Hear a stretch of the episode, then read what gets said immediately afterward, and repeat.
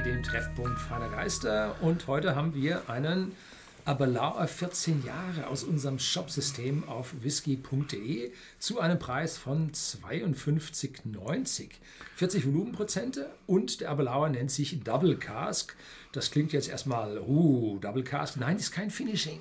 Nein, sondern so, wie man früher Whisky hergestellt hat. Da hat man nämlich den Whisky in ehemaligen Bourbonfässern und ehemaligen Sherryfässern getrennt gereift und dann kam der Blendmaster äh, und hat diesen Single Malt erzeugt und zwar aus unterschiedlichen Fässern aus einer Brennerei. Also Single Malt, aber geblendet aus zwei charakterlich unterschiedlichen Whiskys, die aus zwei unterschiedlichen Fässern stammen. Und deshalb heißt dieses Ding Double Cask, was früher eine Selbstverständlichkeit war. Ja, ich gehe mal davon aber aus, dass diese Selbstverständlichkeit von früher ist aus der Zeit gekommen, wo man einfach gesagt hat, ja, wir füllen einfach da rein, wo es wir haben an Fässern. Ja, wobei man hat immer schon gesagt, äh, man muss da eine Mischung hinbekommen. Ne? Ja, am Anfang, ja, am Anfang waren halt die Sherryfässer so gut verfügbar und dann irgendwann kamen die Bourbonfässer mit rein. Die Sherryfässer hat man halt wegen dem Geschmack auch noch behalten. Ne? Genau. Ist der ältere Bruder zum Abelauer 12 Double Cask. Ich glaube, wenn man sich den 14er, ja, wenn er jetzt rausgekommen ist, werden alle ihn so ein bisschen vergleichen mit dem 12er. Ja, wobei man muss jetzt fairerweise sagen, also Abelauer fährt da im alterstechnischen Achterbahn. Ähm, die haben früher einen Zehnjährigen gehabt und das war so ein Hidden Gem, äh, nicht sonderlich groß bekannt in manchen Märkten in Europa, vor allem in, in Frankreich war der zu Hause, weil die Brennerei der Franzosen gehört. Und also Pernod Ricard. Und dann haben sie abgegradet. Und dann kam im Prinzip ein Zwölfjähriger, da kam auch ein, nee, äh, erst kam der 15-Jährige, äh, Marie de Cos, der war der Renner und alle Leute haben ihn geliebt und und und. Und dann haben sie einen 18-Jährigen nachgeschoben. Und der war richtig süß und Sherry-Fett und alles. Und dann, äh, ja, haben sie den 12er rausgebracht, den 10er weggelassen, hatten jetzt also 12 und 18 und dann haben sie einen 16er dazwischen geschoben äh, und jetzt also nochmal einen 14er dazwischen. Die Abstände sind relativ eng. Ne? Mhm, ja, sind, sind irgendwie sehr, sehr nah zusammengepackt. Was ich aber auch schön finde, ist, also Abelauer, die Marke, ist über die Jahre gewachsen. Ist, ist auch eine schöne Geschichte. Bisschen vom Hidden Jam rausgekommen, eher ein bisschen in den Mainstream. 40% zeugt auch so ein bisschen, dass sie Richtung Mainstream gehen. Was aber schön ist, ist auch, dass sie eben so unchill-filtert haben, den Abonak in Cask Strength haben. Ist auch sehr schön. Also sie machen so ein bisschen so den Spreiz, wo du sagst, so ein bisschen Mainstream, bisschen in die ähm, Expertenecke. Ja, genau. Und das führt dann auch dazu, dass es den 18-Jährigen nur noch als Halbliterflasche gibt. Ne? ja. Gut, aber du hast in deinen News ja auch über die Brennerei berichtet. Mhm. Schön ist, dass sie jetzt ein bisschen ausbauen. Also ich, sie wollen nicht ähm, komplett abreißen, neu bauen, sondern sie wollen aus- und umbauen und dort mehrere Millionen Pfund investieren.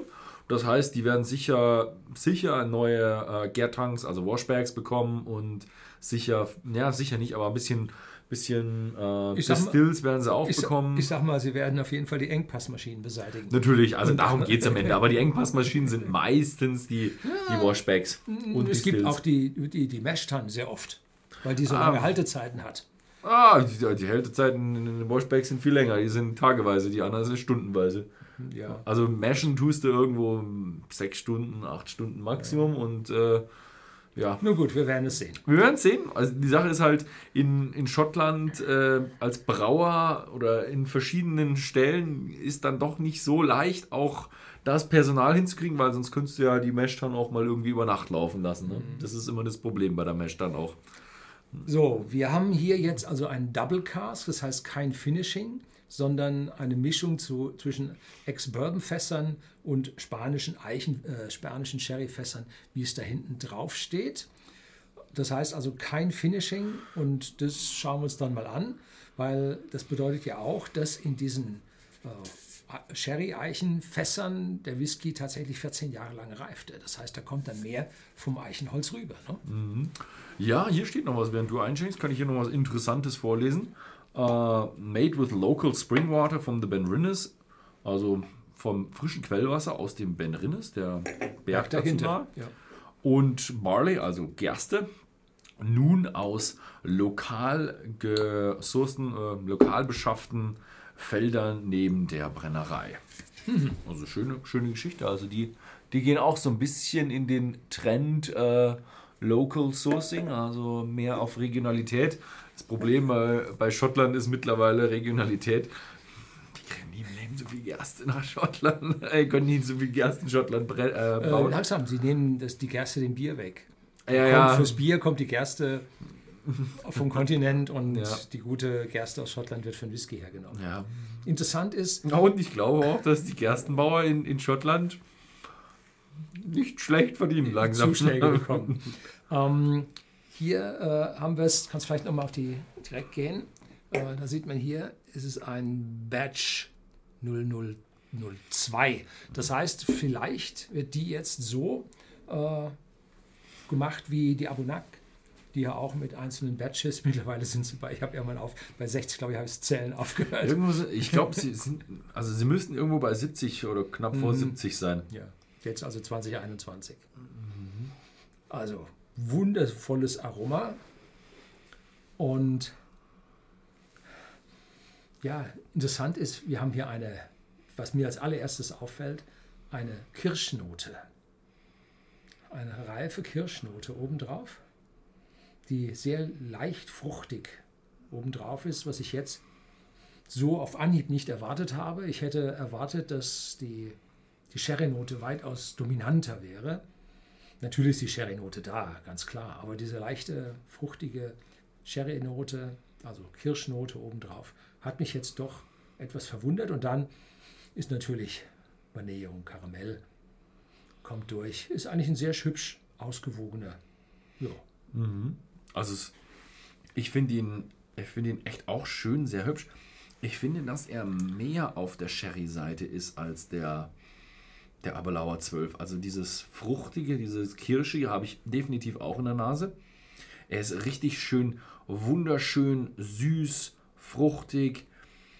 Mm, So ein bisschen Marmelade, so ein bisschen Beere.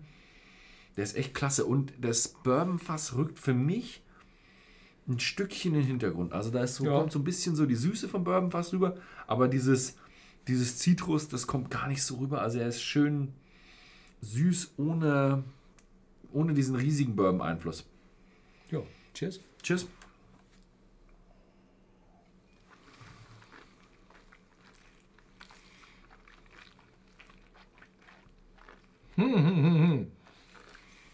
Gut, wir haben Viertel vor zehn vormittags.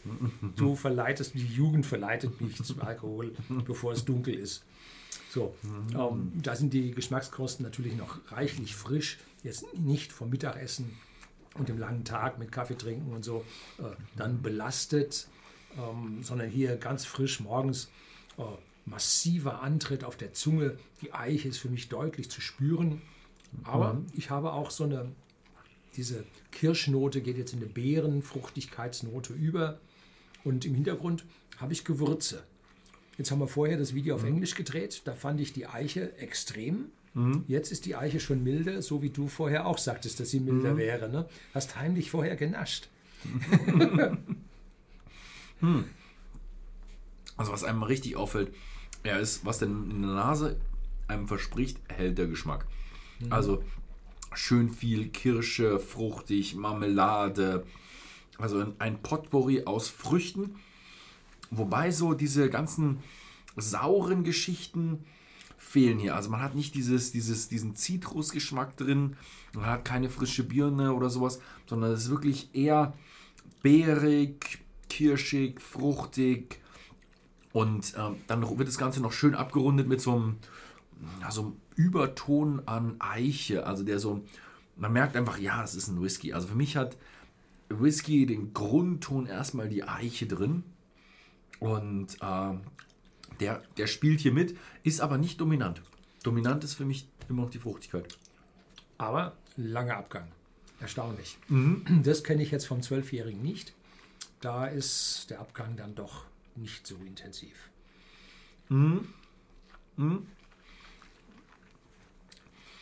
Ich finde, also ich finde wunderschön rund, wunderschön ausgeglichener Whisky. Ähm, einzige Kritik von mir wäre, er hat doch sehr viele Überschneidungen mit seinem kleinen Bruder. Also für mich hatte, sind die Überschneidungen nicht so stark, weil der Zwölfjährige aus meiner Sicht viel lieblicher, runder war und der hier jetzt doch einen deutlichen Eichentouch mehr hat als der Zwölfjährige. Ja, ich, ich finde die, die lieblichen Noten mit dem ganzen Süße und Fruchtigkeit und so, finde ich schon, dass sehr viel Überschneidung ist. Aber er, er ist, er ist einfach nochmal, der Zwölfjährige, nochmal ein Stückchen besser. Also man merkt schon, er ist ein Stückchen besser. Ähm, Ob, ja, ob man jetzt äh, diese, wie viel sind es, 14 Euro Ja. Differenz zum Zwölfjährigen, äh, ob man die jetzt da an dieser Stelle bezahlt, das muss jeder für sich selber Mhm. entscheiden. also ne, man wird auf jeden Fall für die äh, knapp über 50 Euro wird man, kriegt man hier keinen schlechten Whisky. Nee. Also der ist wirklich, es ist ein guter Whisky. Er ist aus dem Hause Aberlauer, ist echt schön gemacht. Man würde jetzt hier definitiv nichts verkehrt machen, wenn man sich mal den, den neuen zulegt.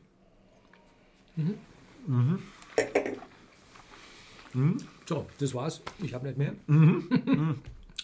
Wer hier so auf den Geschmack gekommen ist, wer auch gerne wirklich diese super schönen, fruchtigen, kirschigen Whiskys mag, schaut mal auf whisky.de im Shop vorbei. Da gibt es die Flasche im Angebot. Könnte sein, dass irgendwann, wenn ihr das Video später guckt, dass es dann nicht mehr den Batch 2 gibt, sondern irgendwelche späteren Batches Du gibt. hättest Verkäufer werden sollen. Ach so, du bist ja Verkäufer. ja. Ja, spätere Batches können dann ein Stückchen von dem Geschmacksprofil auch noch abweichen, wobei die Subjektivität in eurem Geschmack wird da sicher auch noch von unserem Geschmack abweichen. Äh, ja, ansonsten vielen Dank fürs Zusehen und bis zum nächsten Mal.